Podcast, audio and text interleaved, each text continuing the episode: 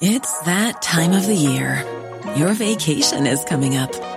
You can already hear the beach waves, feel the warm breeze, relax, and think about work. You really, really want it all to work out while you're away.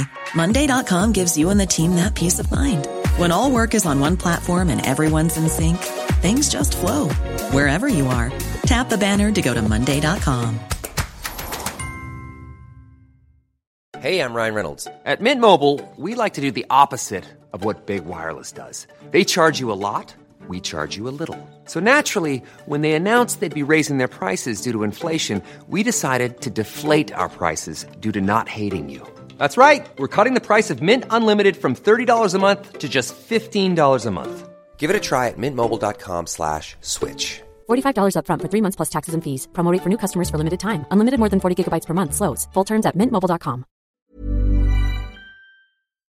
So let's start this show, Jim, with our version of a pledge drive and a shout out to Ira Glass, who does this great thing on public radio where he says, if you like what you hear and you want us to keep doing it, then show us your support for selfish reasons, for yourself. Wait, wait a minute. We're not asking for money?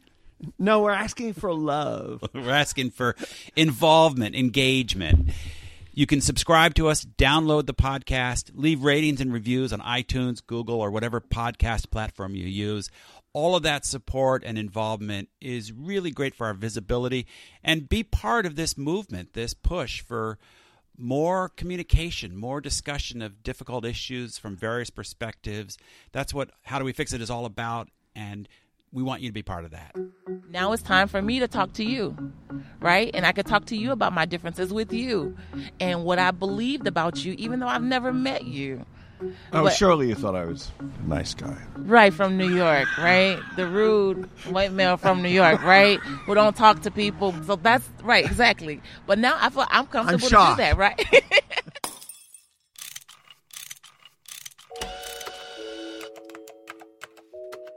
Our show is about fixes. Yeah, how to make the world a better place. How, do we fix it? How do we fix it? bullying and bluster.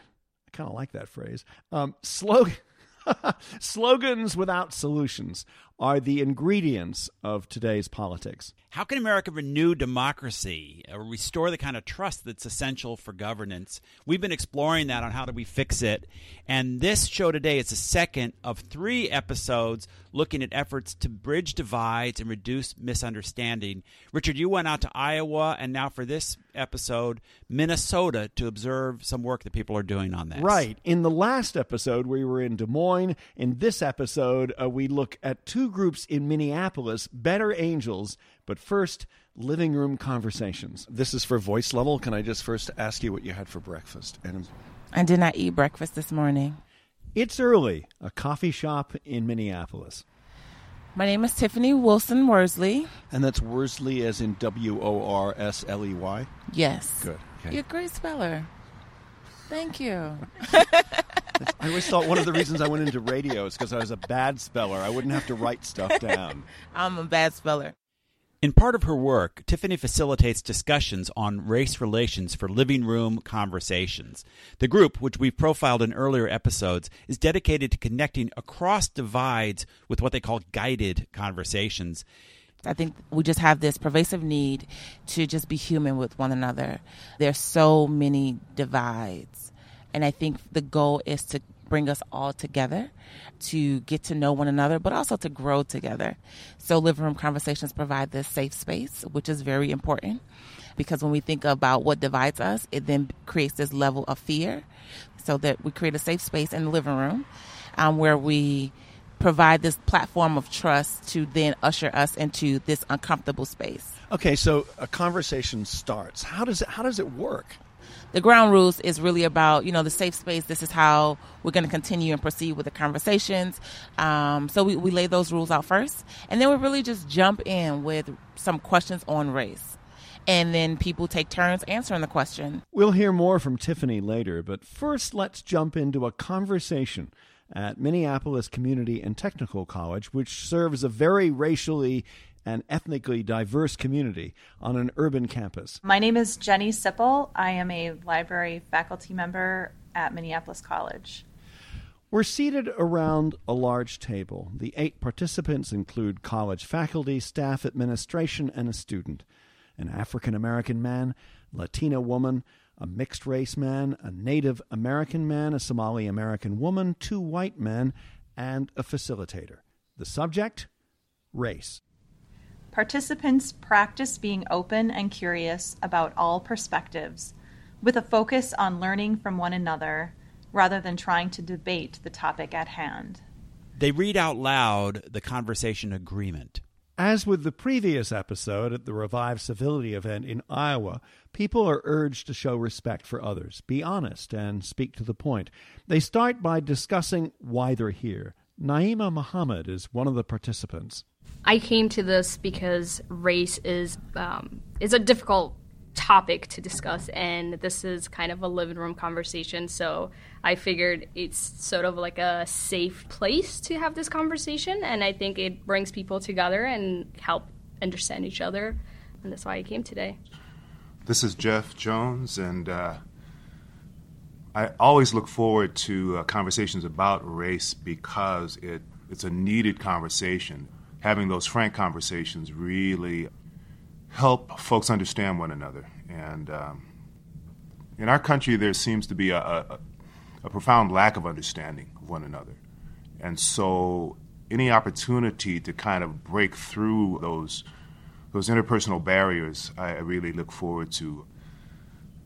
For me personally, as a black man in America, race is a huge part of my identity.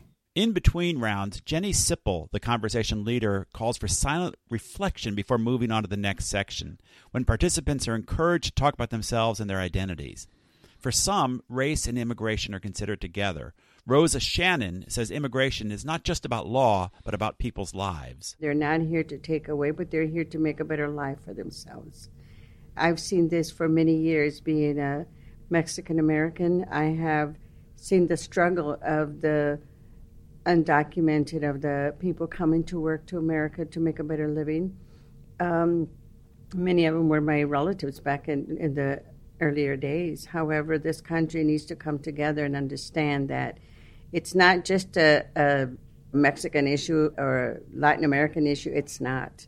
Immigration is everyone, it's every country. We have many people in this country that are here legally from other countries, but they're not noticed. It's the Latino population that is the highest so many people are being hurt. You know, the whole thing that happened with the tearing the children apart from their parents just because they're here. They're here because they have a need.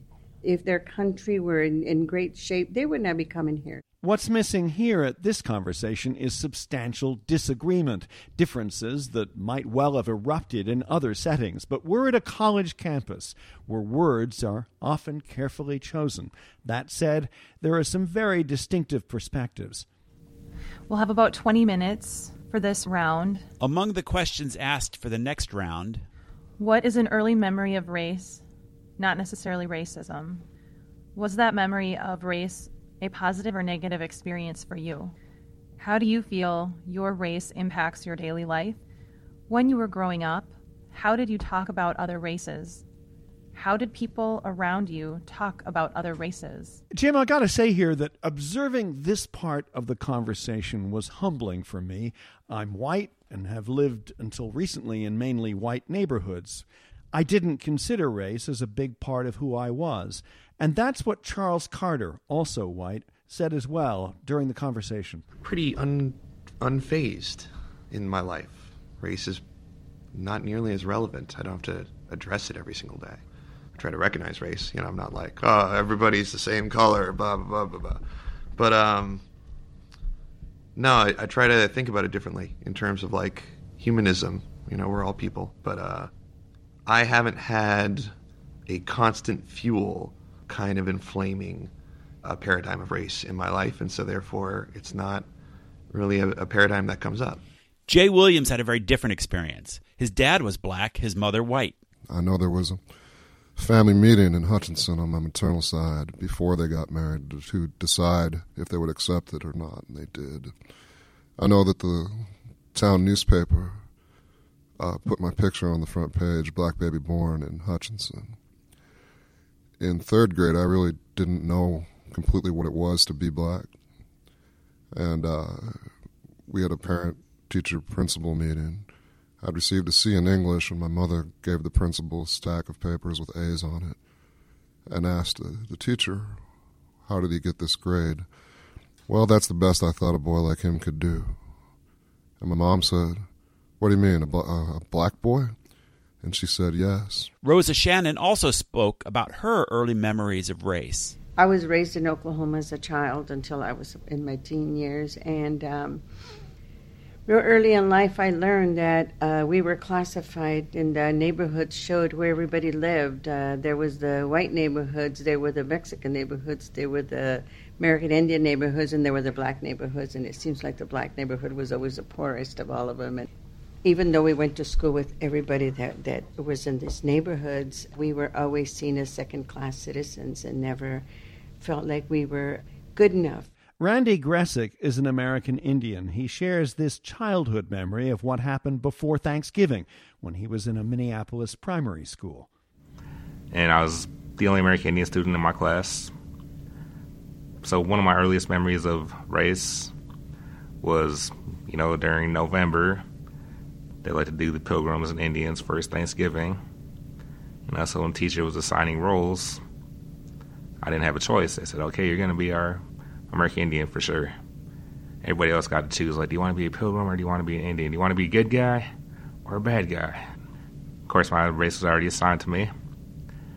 And then being the only American Indian student in that grade, um, we never talked about anything that was American Indian education.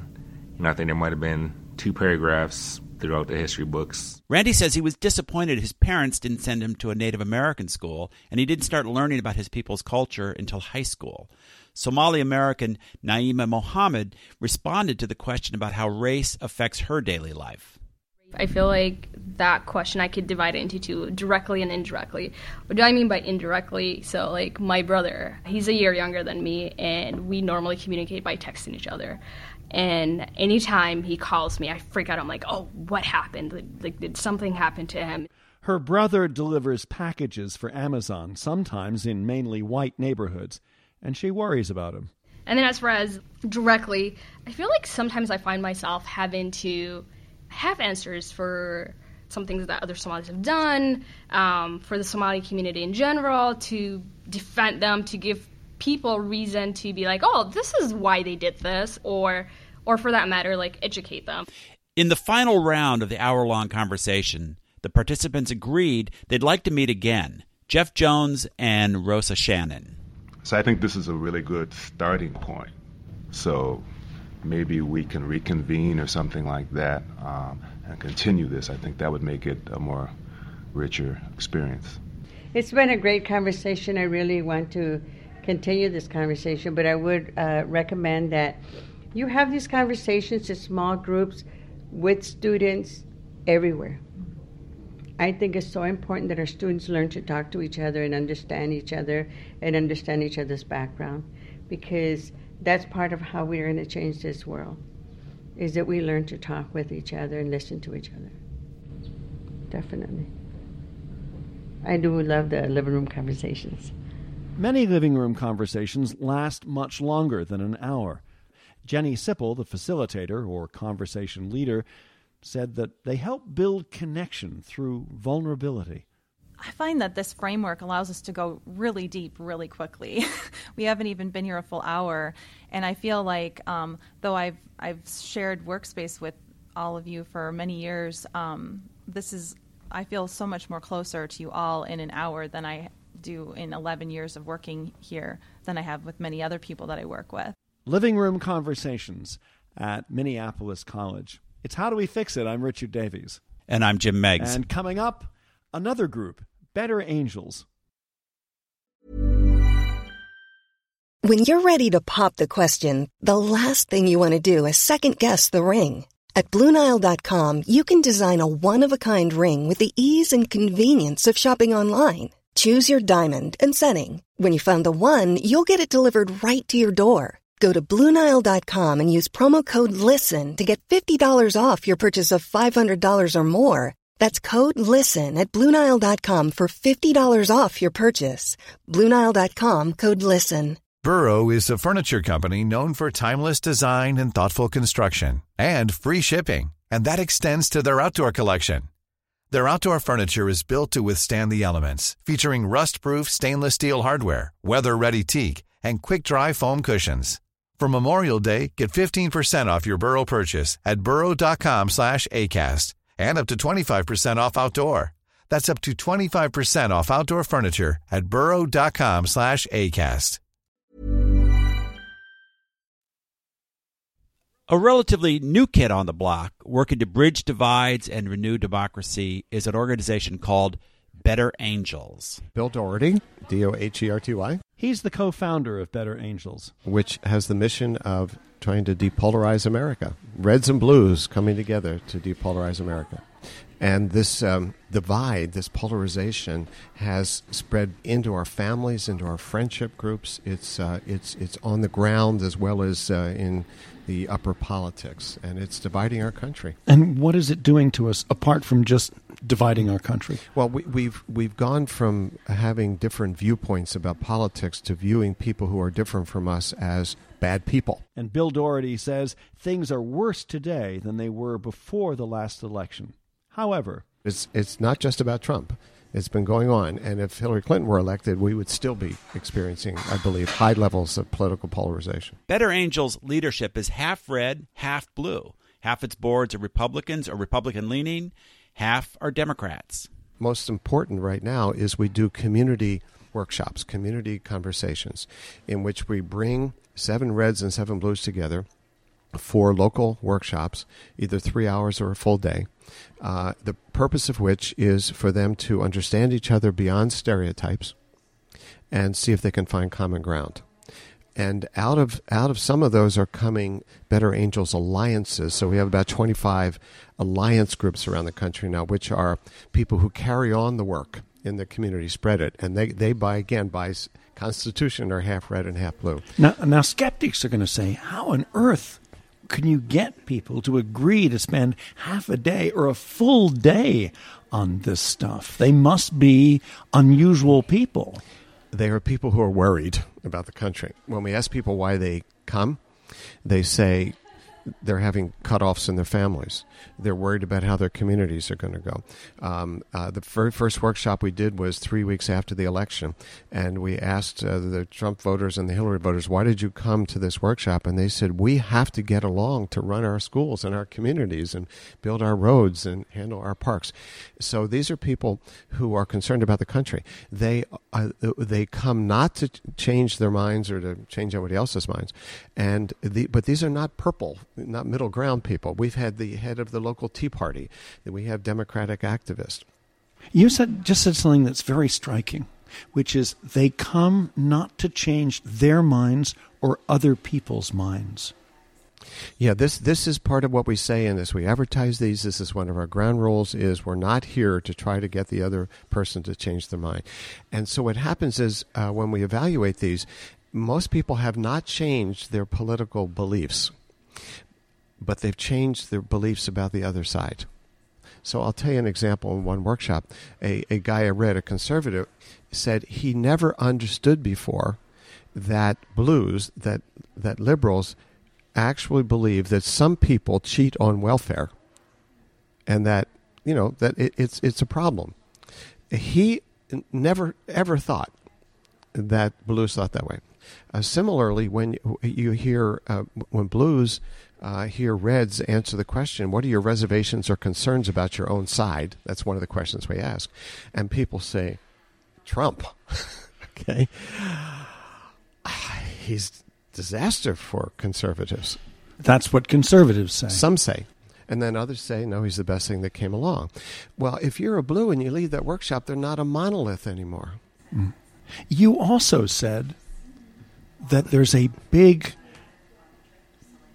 misunderstanding around language, around linguistics, Yeah. around the way people talk about their beliefs that turn off the other side unnecessarily. Yeah. So one of the one of our learnings is that how much language is colorized now. It's tribalized. Okay. So diversity, inclusion, people being marginalized, uh, people privilege, uh, oppression. Uh, these are blue terms in our current environment. And uh, and and and Reds go, whoa, what's happening here? Example red turns is patriotism, American greatness. You know these sorts of the flag, reverence for the flag, and sometimes religion. Yeah, sometimes you know what what God wants for our country, or we're a Christian nation. Uh, and these are when the other side hears these this is this is like you know fingernails on the old blackboard and they immediately get reactive. Now what we say is it's not like we, we're not language police and saying don't use those terms but be aware that that you're going to get a reaction from the other side. Okay well i i lean left and I'm concerned about diversity. Yeah. How do I talk about it in a way that doesn't turn off someone who's heard those liberal catchwords yeah. and is ready to walk away? Well, um, Reds love the idea of equal opportunity. America as a land of fairness where everybody has a chance to succeed. And so you can talk about having everybody on board on the train to success. You have this wonderful term that you use for liberals, and liberals won't like this. and then you talk you talk about blue splaining. Yeah, yeah. So one of the things that we've learned that drives Reds conservatives crazy is when liberals try to educate and enlighten them about how the world really works. Like, let me explain white privilege to you. I know you may have trouble with that, but let's start with the basics. So, um, there is this way in which liberals often assume that, that Reds simply haven't been exposed to enlightened ideas. And then they talk to them at great length, slowly. On the other side, I have a, a Trump supporting relative. Yeah. How do I deal with that? How do I try and well and improve that that yeah. relationship? So this is the other thing we do in terms of our uh, of Better Angels work. We do skills workshops, okay, where people can uh, learn two and a half three hours. They learn skills and how to communicate with somebody that's very different. And so one of those skills is to express curiosity, to ask somebody. So um, I have a, I have a relative from Texas, uh, which is red country, uh, and so when we get together, I say, um, I'm curious about how people are seeing Trump in your part of the world right now. And then we're into the conversation. And along the way, he tells me his view, and I express interest. And then. Not judgment. Not judgment, interest. And then uh, by the kind of norms of human reciprocity. If I express interest, let me see if I'm understanding this, what you're saying. How do people think about this? Or how do you think about that? Um, and then by the norms of human reciprocity, he's going to be more open to what I say. People have to save face. No, nobody, nobody wants to be portrayed as stupid, ignorant, blindly self serving. How are you doing with, with Better Angels? Is it more or less successful than you thought it would be when it started just weeks after uh, yeah. Trump was elected in 2016? Far more successful than I could have imagined. I mean, we have workshops going on in 25 states. We have uh, we, have had 150 workshops with tremendous media attention. Uh, we're building a, a social media arm. And I've never in my career, and I've been at this a long time, have had people beat a pathway to my door saying, "Can we do this? Could you come and talk? Can we do workshops? Can we we?" Um, in, in my career, I've always had to convince people there's a problem. Okay, hard to do. And then if they agree, then it, my solution is worth considering. This problem, everybody knows it's there, and we have a new way to address it. Bill says this combination of blue and red is crucial to Better Angels' success. Most civil conversation programs are created by blues. That's that's that's the blues um, bailiwick. And the language, if you look on websites, if you look on our website, you do not see a lot of blue language or red language about what we call our workshops. Okay, um, and uh, we don't use language like authenticity being authentic in conversation. But the blue language is all over the place. Uh, and we, we teach our moderators to not introduce that language. It's not in our workshops, it's not in the materials. Bill Doherty, who says that change in America will come from local citizens and groups and filter up to the state capitals in Washington. Before we end in Minneapolis, I want to go back to the first person we spoke to, Jim, Tiffany Wilson Worsley, who had a few thoughts on Donald Trump that may surprise you. She suggests that having him as president is an opportunity. Absolutely. Never in history have we ever had anyone as bold and crazy as him. If you think about it, we Americans, we are bold people. We are courageous people, and we're really crazy. We are crazy. Right? A lot of times we can hide our crazy because we get to vote for a person who fits the standard. But now Americans say we're not voting for the standard anymore. We're voting for ourselves. And so now that we get an opportunity to look at ourselves, now we can fix ourselves. If we choose to, this is an opportunity to fix ourselves. If we want to. And I think we can. Because you say Trump is bold and crazy, that expands the opportunities of conversation, or it expands our sense of who we really are as a country? So, first, it expands who we are as a country. Right? We, we know our history. Our history is not beautiful, but we've been able to kind of brush it under the table and, and change strategies that they may, we may not call it Jim Crow, but it's some, some of the very same strategies that exist in a very not as covert as they were in the past. That, that were politely put under the rug. Exactly. That we don't talk about. We don't. And, and now is an opportunity now to talk about it because we experience it every day. I mean, when you think about a lot of the things that Trump is saying, a lot of people believe it. A lot of times we've probably suppressed it, but it's inside of us. So when I say we're crazy, it's because there's a lot of things that we suppress in ourselves. When I think about for the very first time in 2010, I hugged a white baby. I was shocked. I was like, wait, this white baby just hugged me. I've never hugged a white kid before. That was shocking to me in 2010. So it th- that doesn't mean I was walking around saying I don't like white people. They were not my preference for sure. But that was in me. That doesn't make me a bad person. It just means that I didn't have exposure that I needed. And so for me it's based on my experience, there's a lot of people still to this day that don't have exposure to their difference, right? And what's the opportunity from that? It is for us to continue to jump into these conversations and offer our experiences and then make ourselves available to support others as they go through this transition because I think it is a transition that we've never had an opportunity to address. Now is the opportunity to address it. Now it's time for me to talk to you right? And I could talk to you about my differences with you and what I believed about you, even though I've never met you. Oh, but, surely you thought I was nice guy. Right, from New York, right? The rude white male from New York, right? Who don't talk to people. So that's right, exactly. But now I feel I'm comfortable I'm to do that, right? I've never heard that.